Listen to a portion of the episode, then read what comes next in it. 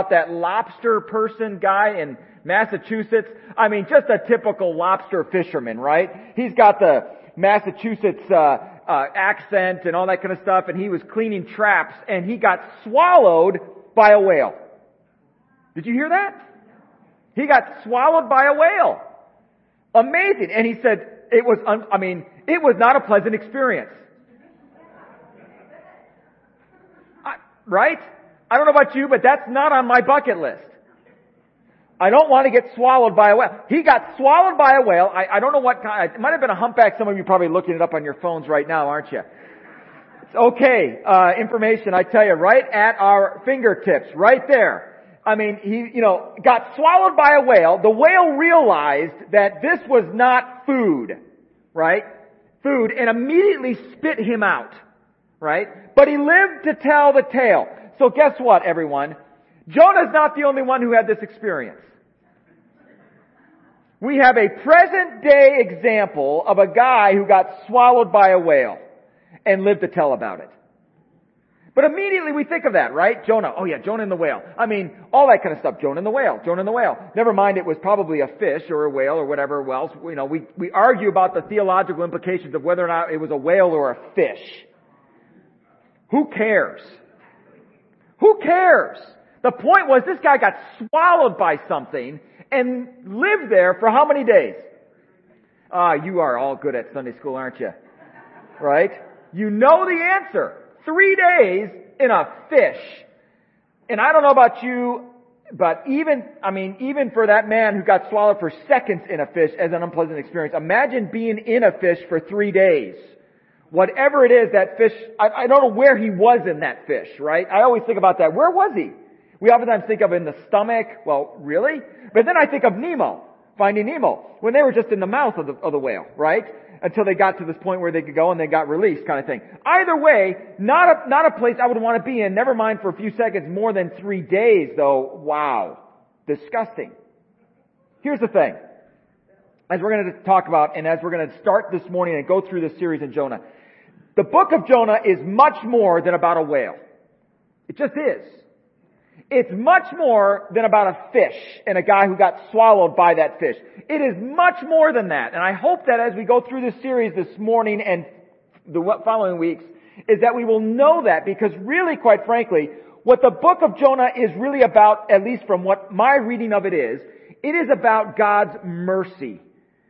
Just unbelievable mercy that he has towards Jonah. And by the way, as a result, also is a snapshot of His mercy towards each and every one of us. Now, that being the case, let me just share a little bit. When we think of that word mercy, what do we think of? We have images in our mind, I think, that come when we hear that word mercy. You know, that, that graciousness, that loving tenderness, that um, giving something that we don't deserve, that, that unbelievable unmerited favor kind of thing when we think of mercy. And certainly those are great images as well. And that is certainly what we will discover here. Certainly the Hebrew word for mercy alludes to. But here's an additional thing that the word mercy, at least in the scriptures, particularly in the Old Testament, kind of alludes to. It also means to rest in the womb. Think about that when you think about the whale. To rest in the womb. I don't know about you, but I don't remember resting in the womb. I am told it's a perfect and was a perfect environment. Right?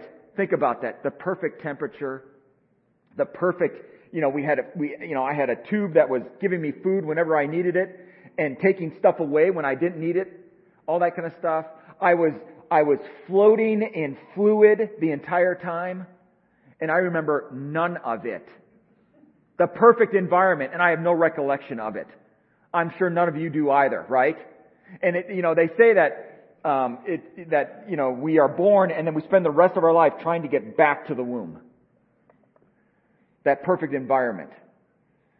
Because we understand how hard life can be. So as we move through this series, not only are we going to see that yes, God's mercy is that unmerited favor, that graciousness and kindness. It's also this idea, this imagery of to rest in the womb. We're going to be taking a look at how God's mercy works in Jonah's life. Jonah is perhaps the most famous minor prophet in all of scripture. You don't even have to know or even have read his letter or the book of Jonah to know what the story is all about. He is the most famous out of the 12 minor prophets that are there. He is the most famous one. In fact, he is the one whom Jesus tends to quote more often than any other minor prophet. In fact, Jesus says, I will give you the sign of Jonah when he's talking to the religious leaders after they have wanted to perform more miracles and more miracles and he begins to say, guess what guys? Me performing more miracles for you isn't going to change your heart to follow me. All you want is just to have a show and I'm not going to give that to you anymore. And here's what I will give you. I'm going to give you the sign of Jonah. That's what he is quoting here, this idea of being in the tomb for three days, as Jonah was in the whale for three days. So it, Jonah plays an incredibly important role about in, in terms of scripture, in terms of what we learn from this as well. So this morning, here's the questions we're going to tackle when it comes to mercy, when it comes to God pursuing us with His mercy, when it comes to what God was doing in Jonah's life. Here are some questions I want us to kind of explore this morning as we go through this. There are questions such as, how does God show His mercy? And why and to whom does He show His mercy to? And not only that, in this case, how does God specifically show mercy to Jonah? And, and specifically, how is that in many ways maybe how God may be showing mercy to each and every one of us? Because I'll guarantee you, what image we may have about how mercy is shown to us by God is probably how we want it shown, but not always how it may be shown to us. Two very different views that we're going to see today in the book of Jonah. So let's start, and the way that we're going to do this this morning is I'm going to reverse the order today um, of the points I wanted to share. I had it all nice and set, but then God chose to write Jonah the way it was written, and I had to reverse it. So we're going to do it God's way instead of my way. That's fine. God wins. It's okay. Anyways, I'm going to reverse order this thing. What I think should have been the last point is going to be the first point, and what is the last point should have been the first point. Make sense? Are you with me? No, some of you are not. Drink more coffee. Okay?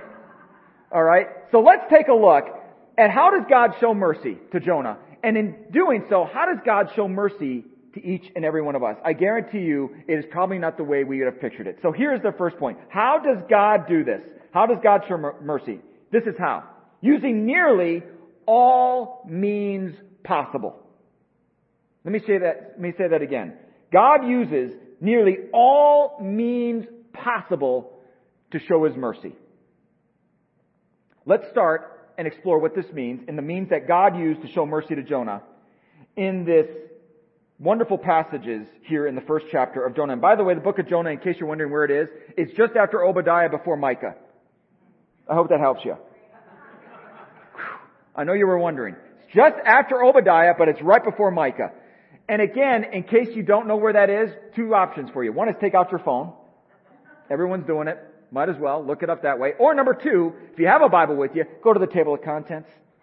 Look it up there. It's a small book. You could easily pass over it, but it is such an important book. And by the way, this book fits in to our overall theme here at Summit Ridge that we are calling New Beginnings. This idea of having a new beginning. And we looked at, last week we finished up Philemon and that wonderful short letter that Paul wrote to Philemon over that slave Onesimus. And how that new beginning are possible in relationships. Well, guess what? Another way that we can have new beginnings in our own life is because of mercy. If we want to have new beginnings in our own life, whether it is with relationships with others or with God, mercy is so, so crucial. So that's why we are looking at the book of Jonah. Okay? So, let's see the all possible means that God uses to get Jonah's attention to show mercy to him. Begin with verse 1 of chapter 1, writes the following. The word of the Lord came to Jonah the son of Amittai, saying, Arise, go to Nineveh, the great city, and cry out against it because their wickedness has come up before me. Now interesting, Jonah is a prophet who is in northern Israel. By the way, this is not the only reference we have in scripture to the prophet Jonah. He is also mentioned in 2 Kings uh, as well. In 2 Kings chapter 14 verse 25, in which it is chronicling a king of northern Israel who actually did some reforms as a result of the prophecies that Jonah shared. So Jonah is a real person, or was rather. He was a prophet, in northern Israel. And so this was not unusual. And it says this, Arise, go to Nineveh, the great city, and cry out against it because their wickedness has come up before me. Now here's a question I always ask myself. I wonder, how did Jonah get this message? Right? How did Jonah get this message? How many of us would love to have a word from the Lord? You know what I mean? Audibly? Yeah, text. Some of you gotta have it by text. Maybe a Facebook message. I don't know a Snapchat, whatever your preferred, you know, mode of communication is, wouldn't it be great if God just came to you and specifically said audibly or in text message form or in some other written form and said, go and do this? Ah, how great would life be? How clarity we would have, such clarity we would have to know what we should do and what we shouldn't do. How many of you would love this? You want to hear, you want to hear the clincher here? We have it. It's called the Bible. It's called the Bible. It's written. The Word of God. Word of God. It's actually written, text. Now is it for every specific, oh God, I don't know. Oh Jesus, should I have chicken tonight or beef? Jesus, please, please. And you turn over and it's quail.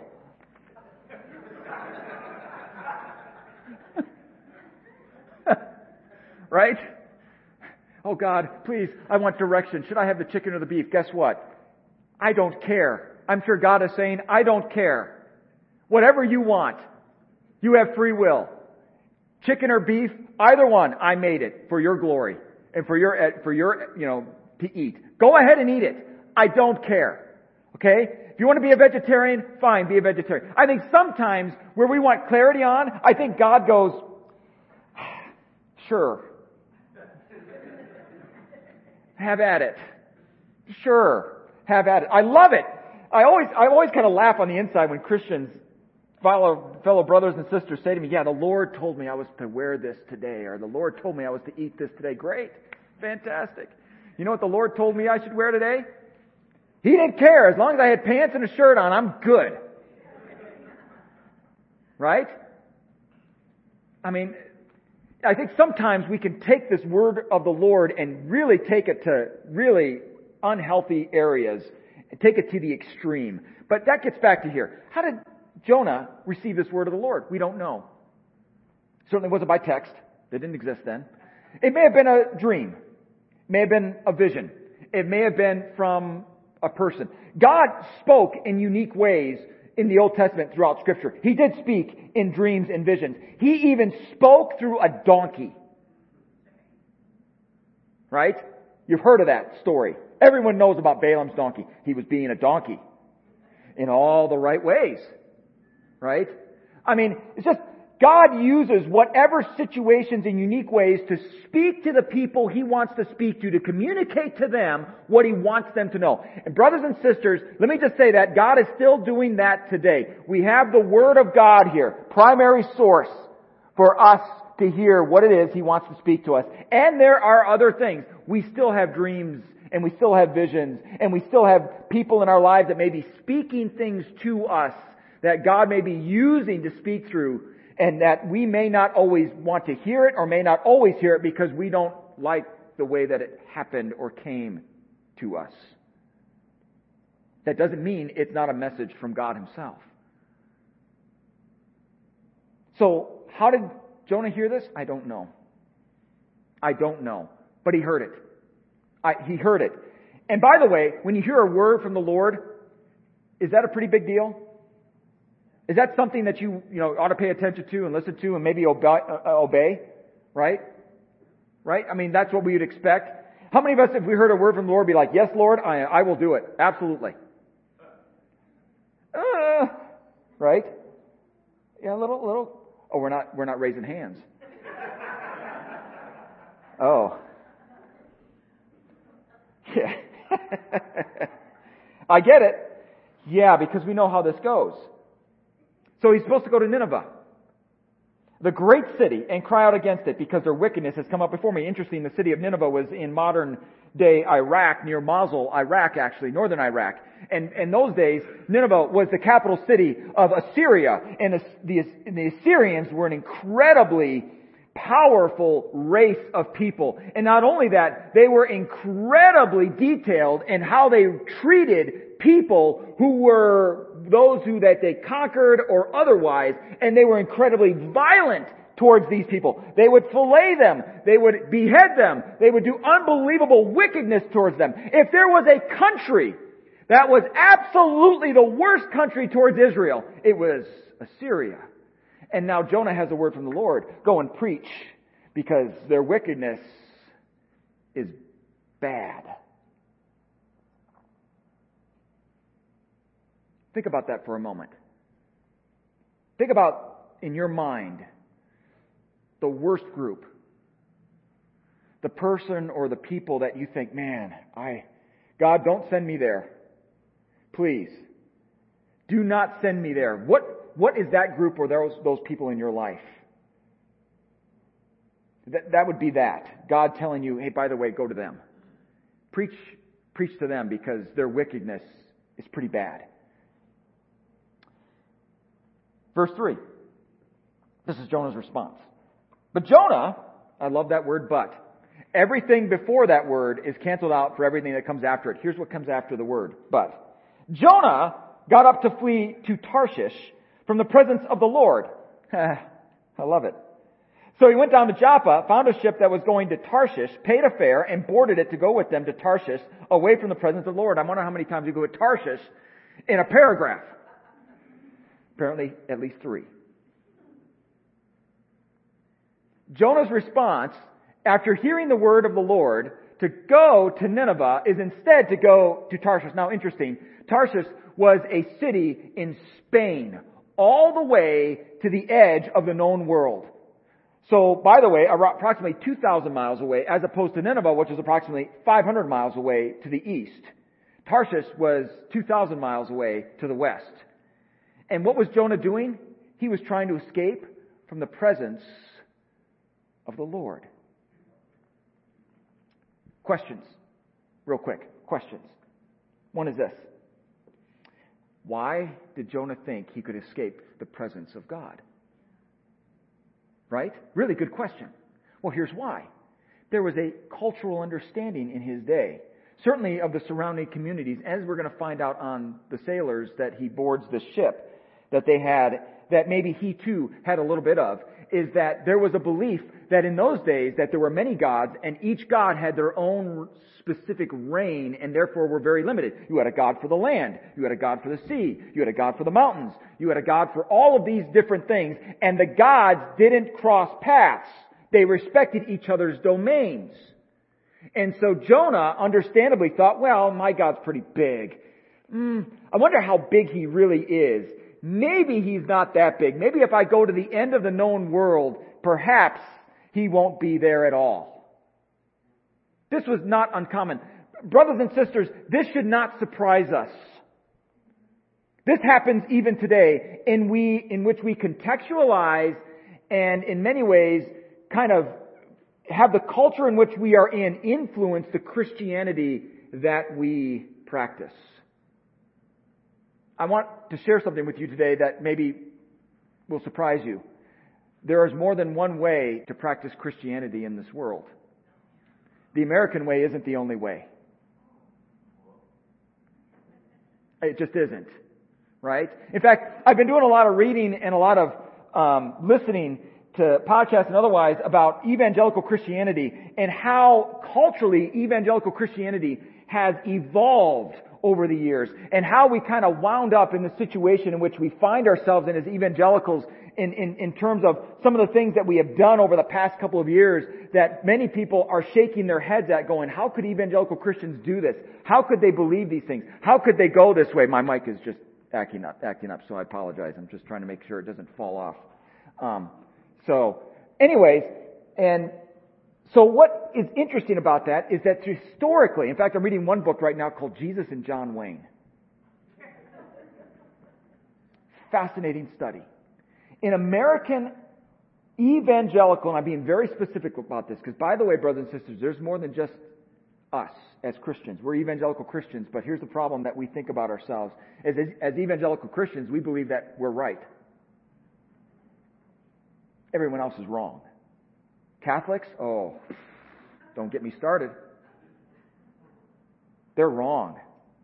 There's beliefs about that in evangelical Christianity. Here's the interesting thing in evangelical Christianity that we, uh, we just accept it. I accepted it. Is evangelical Christianity. One of the things that has marked evangelical Christianity is we always have to have an enemy. Always have to have an enemy that we have to fight against. It was really easy. In the Cold War, it was the Soviets. Oh, those are the bad guys. The good guys win. Who are the good guys? Americans. We're the good guys, right? The bad guys lost right? We always have to have an enemy. After that, when the Cold War was won, finally, and the, and the, and the Soviet Union collapsed, all of a sudden now evangelical Christianity began to get lost and said, well, what's our next enemy? How are we gonna, what is our next enemy? And then all of a sudden became cultural. Well, we've got to have an enemy against, uh, you know, abortion and against homosexuality and feminism. In fact, that's the big time in the early 90s that all of a sudden now you began to see this re, kind of uh, orientation towards masculinity. You had promise keepers, you know, crop up, which by the way was mainly evangelical Christianity going to, right? But the problem with promise keepers, according to this person, and I agree with them, is that promise keepers was kind of feminine-ish with men because, you know, there were men who were hugging and crying and wearing pastel colors and all this kind of stuff. And that just wasn't acceptable. No, no, no, no. We need men. And so you had Wild at Heart who came out and, and John Eldredge talked about how every man desires to have a rescue and a mission and all this kind of stuff and an enemy to fight and all that kind of stuff. And then you had the purity movement in response to all of the cultural stuff and saying, guess what? Don't have sex before marriage, which is all good and all that kind of stuff. And we've always had those enemies. But now we're discovering how deeply impacting this has been and more so how deeply damaging it has been. Particularly, for instance, with the purity movement towards women. In which we said on one hand, men need to be men, and we've got to have this, you know, men have got to stand up and fight. And then all of a sudden, with the purity movement, said, oh, men are weak. Women, please, you're my kryptonite. Don't tempt me. And if you do, we blame you. Wait a minute. We're supposed to protect you. And now we blame you. We always have to have an enemy in evangelical Christianity. Always. Always, always, always. Think about that. What's the enemy now? We always have to have an enemy. It, uh, uh, enemy. You know, you get what I'm saying. We always have to have an enemy. That is a cultural reality. By the way, Christians around the world, they don't have that view. They do not have that view. The problem with us as evangelical Christians is we think Everyone else should be like us, as much as any other group says that they should be like us. This was the same here. How could Jonah think that he could escape God's presence? Oh, that's simple. Because the people around him, the cultures around him, believed that gods were limited. Were limited in where they ruled, and therefore, all of a sudden now you could get out of a God's domain. You didn't have to do that. But I love this. Verse 4. However, God was going to have none of it. The Lord hurled a great wind on the sea, and there was a great storm on the sea, so that the ship was about to break up. In other words, God doesn't just simply let Jonah go. No, he goes after him. He goes after him. He pursues Jonah. Interesting, there's a 19th century poem. I'm not going to read the whole thing, it's four pages long but it's called The Hound of Heaven. Powerful poem. Let me just read the opening lines to this poem. And it kind of, in many ways, I think, explains what God was doing here. The author, Francis Thompson, writes the following I fled him. I fled him down the arches of the years. I fled him down the labyrinth ways of my own mind in the midst of tears. I hid from him, and under running laughter, up Vested hopes I sped and shot precipitated, a down titanic glooms of chasm fears, from those strong feet that followed. followed after, but with unhurrying chase and unperturbed pace, deliberate speed, majestic instancy. They beat, and a voice beat, more instant than the feet. Here the author was talking about how he tried to flee God, but God pursued him. Not rushing, rushing, but no, just steady, steady, steady. Steady feet, persistent, going after him. So we find here. God pursues Jonah. Now here's what's interesting. How does God pursue Jonah? How does God pursue Jonah after Jonah completely disobeyed him and went the opposite way? How does God show mercy to Jonah? This is what is interesting. He does this. He hurled a great wind on the sea, and there was a great storm on the sea, so that the ship was about to break up. In other words, instead of coming to Jonah in a way that was like, oh, Jonah, hey, come on, let's talk about this. Let's have a conversation. I mean, what's going on here? No, no, no. God pursues him by sending a storm. That's the way he pursues him. I call that, in many ways, merciful affliction. Merciful affliction. God pursues Jonah with merciful affliction. He pursues Jonah not in a way that is what we would, might think of is, you know, nice and fluffy and, oh, come on, come on, let's, let's bring, the, no, no. God says, let's get a storm going. You disobeyed, there will be issues if you disobey. If you disobey, if you sin, there will be problems. And God sends a storm not to necessarily punish Jonah, but to reach out to him and get his attention, to pursue him. Merciful affliction. I love what Charles Spurgeon says. He says this The Lord's mercy often rides to the door of our heart upon the black horse of affliction.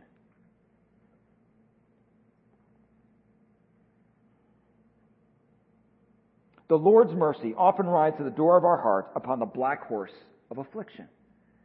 How many of us have ever thought that God pursues us with His mercy through affliction? Think about that. That one powerful way that God may pursue us with His mercy, to show us His mercy, is by sending and allowing affliction to be a part of our lives. Now, let me just clarify this. This is not a Job situation. This is not as though where Job did nothing wrong and still got afflicted. That's not what this is.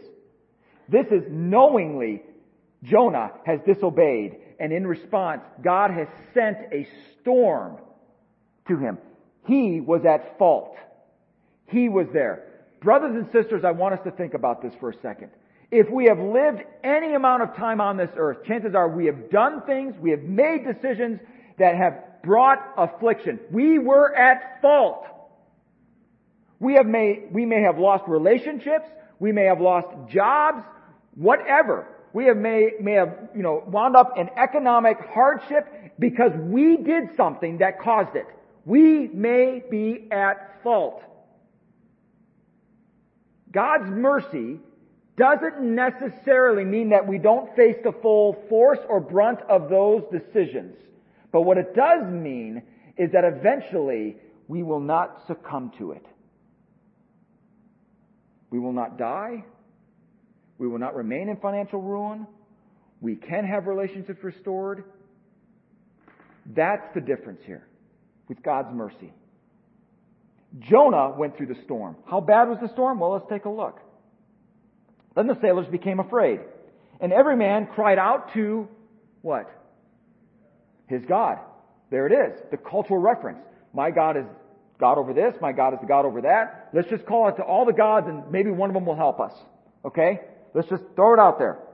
And they hurled the cargo which was on the ship into the sea to lighten it for them. But Jonah had gone below into the stern of the ship, laid down, and fallen sound asleep.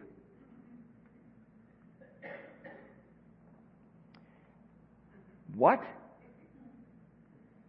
How in the world could Jonah sleep when there was an incredible storm going on? The sailors were freaking out. They were throwing cargo overboard to lighten the ship. And Jonah, in fact, that word there, sound asleep, that, that really doesn't, he, he was in REM sleep. I mean, he was in dream world at this point. He was in deep, deep sleep. Resting. How could Jonah possibly sleep at a time like this? Well, maybe he thought he succeeded. Maybe he was just simply exhausted from trying to run. Whatever it was, here he was sleeping while everything else is going chaotic around him. So the captain approached him and said, How is it that you are sleeping? Get up, call on your God. Perhaps your God will be concerned about us so that we will not perish. So all of a sudden the captain wakes up Jonah and says, Jonah, hey, we're praying to our gods. We need you to pray to your God. Okay? Maybe one of them will respond and rescue us. Again, there it is. So do you understand the picture that is going on here? Is that all of a sudden now God is using affliction to get people's attention to show mercy to them. By the way, this is not the only example of this that we have in scripture of this happening. There are several, many examples of people having to go through affliction and receiving God's mercy. That God uses those afflictions to share His mercy with them. I think of the women caught in adultery.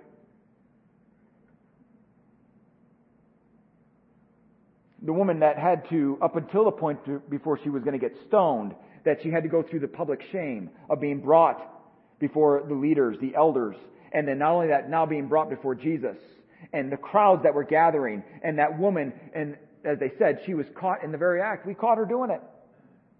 And now brought and had to go through all of those things, all the way up until the very point where they were about ready to stone her for her sin. And Jesus steps in and says, Yeah, he who is without sin cast the first one. And one by one they walk away. I think of the woman at the well who was going there at midday because clearly she was a person who was shunned in her community and would not have shown up in the early morning to get water, but instead goes at noon to get water and encounters Jesus. And Jesus doesn't necessarily pull her out of that situation right away, but meets her in it and extends mercy to her. I think about Peter, who betrayed Jesus. And at the third time that that crow, that, that chicken or whatever, rooster, excuse me, rooster, that's what it is, you know, crows, that all of a sudden now Peter realized what he did, but then he has to go through all of that. And then Jesus meets him and says, Peter, do you love me? Feed my sheep. I say this because maybe right now you're going through an affliction. And you know what? It may be your fault. But I want to let you know that God's mercy Maybe that's what he's trying to do in your moment is to extend that mercy to you. Is to say, guess what? You won't be defined by this. You will not succumb to this. You will come out of this. Turn back to me. Turn back to me. God will use nearly all means to do that. I love what Psalm 119, 67 through 71 says. It says this, Before I was afflicted, I went astray. Let me read that line again. Before I was what? Afflicted, I went astray. Before I realized what I was doing, before I realized how wrong I was, before I realized how sinful my actions were, before any of that, I did whatever I wanted to do. Who caused the affliction? Probably God. But now, I keep your word. You are good and you do good. Teach me your statutes. The arrogant have forged a lie against me with all my heart. I will comply with your precepts. Their heart is insensitive like fat, but I delight in your law. It is good for me that I was afflicted, so that I may what? Learn your statutes. I hate to share that with you, but sometimes, yes, God does afflict us. Not to necessarily punish us, but to redeem us, to rescue us to show us His mercy. To all of a sudden see that what we have done is wrong so that we don't live in that, but rather we can be healed of it.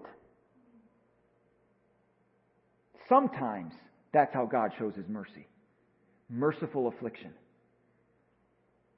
How many of you had that as an image for God's mercy? And here's why he does this. Using nearly all means possible, the God of all shows his mercy to all. Using nearly all means possible, the God of all shows his mercy to all. Take a look at verse 7. It says this, And each man said to his mate, Come, let's cast lots, so that we may find out whose account this catastrophe has struck us. So they cast lots, and the lot fell on Jonah. Now it's interesting, casting lots in those days was just using rocks and they had two sides to the rocks. One was a dark side that they painted and one was a lighter side that they painted. If the lighter side, if the rocks came up with two light sides, that meant yes. If it came up with two dark sides, it meant no. If it came up with one light and one dark, it's like, I don't know. Throw them again. So when they were casting lots, they were saying, okay, was it you? No. Two darks. Was it you? No. Two darks. Was it you? No. Two darks. Then it came to Jonah. Was it you? Two lights. Oh, it was you. It was you. And so they said this to him. Tell us now, on whose account has this catastrophe struck us? What is your occupation and where do you come from? And what is your country and from what people are you? So he said to them, I am a Hebrew and I fear the Lord God of heaven who made what? Oh, wait a minute.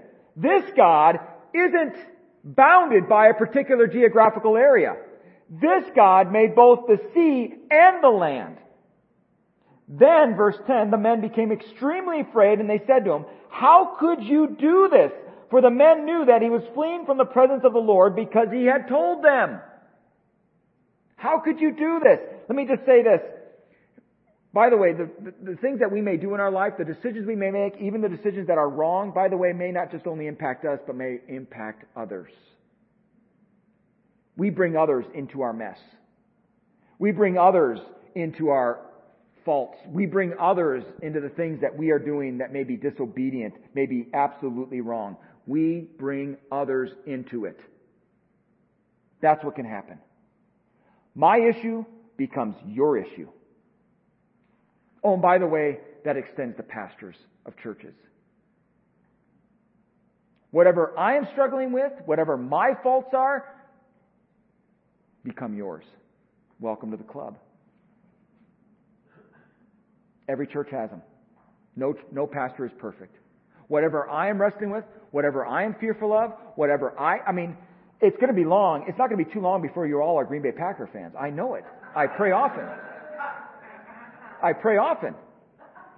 I'm just waiting for you all to become enlightened. Right? It's not going to be long. I mean, it's just, it's just over time. That's what happens. Whatever is the pastor's issues, whatever the pastor is wrestling becomes what you may wrestle with, or at least become a victim of that. It's just inevitable. You see it with kids. Whatever the parents may be going through, whatever they're doing, the kids suffer as well. It happens. The same thing here. Jonah, although he made a, a, decision that only at least initially impacted him, he now has brought in an entire group of people who had no, had no responsibility in this whatsoever. It was now their issue. They were now suffering because of what Jonah did. Let me just say this. There is two other, another side to this. Yes, there are things that we do that are our fault that cause affliction, but then there are things that may be happening to you because of someone else's decision. Know the difference. Know the difference. It's interesting that when Jonah says this, he responds first and foremost to who he is in terms of his race and his culture group. I'm a Hebrew. And then secondly, oh yeah, by the way, I, I, I follow God, who made both the sea and the land. This is going to be very important as we move on through this book because who he is as a Hebrew will play a dominant role more than who he serves going forward. Because if he has a choice between serving God or championing his people, he's going to champion his people. He's going to champion his people. I'm going to go to the Assyrians? No, I'm not. They were cruel to us. I'm not going to do that. That's what's going to happen here.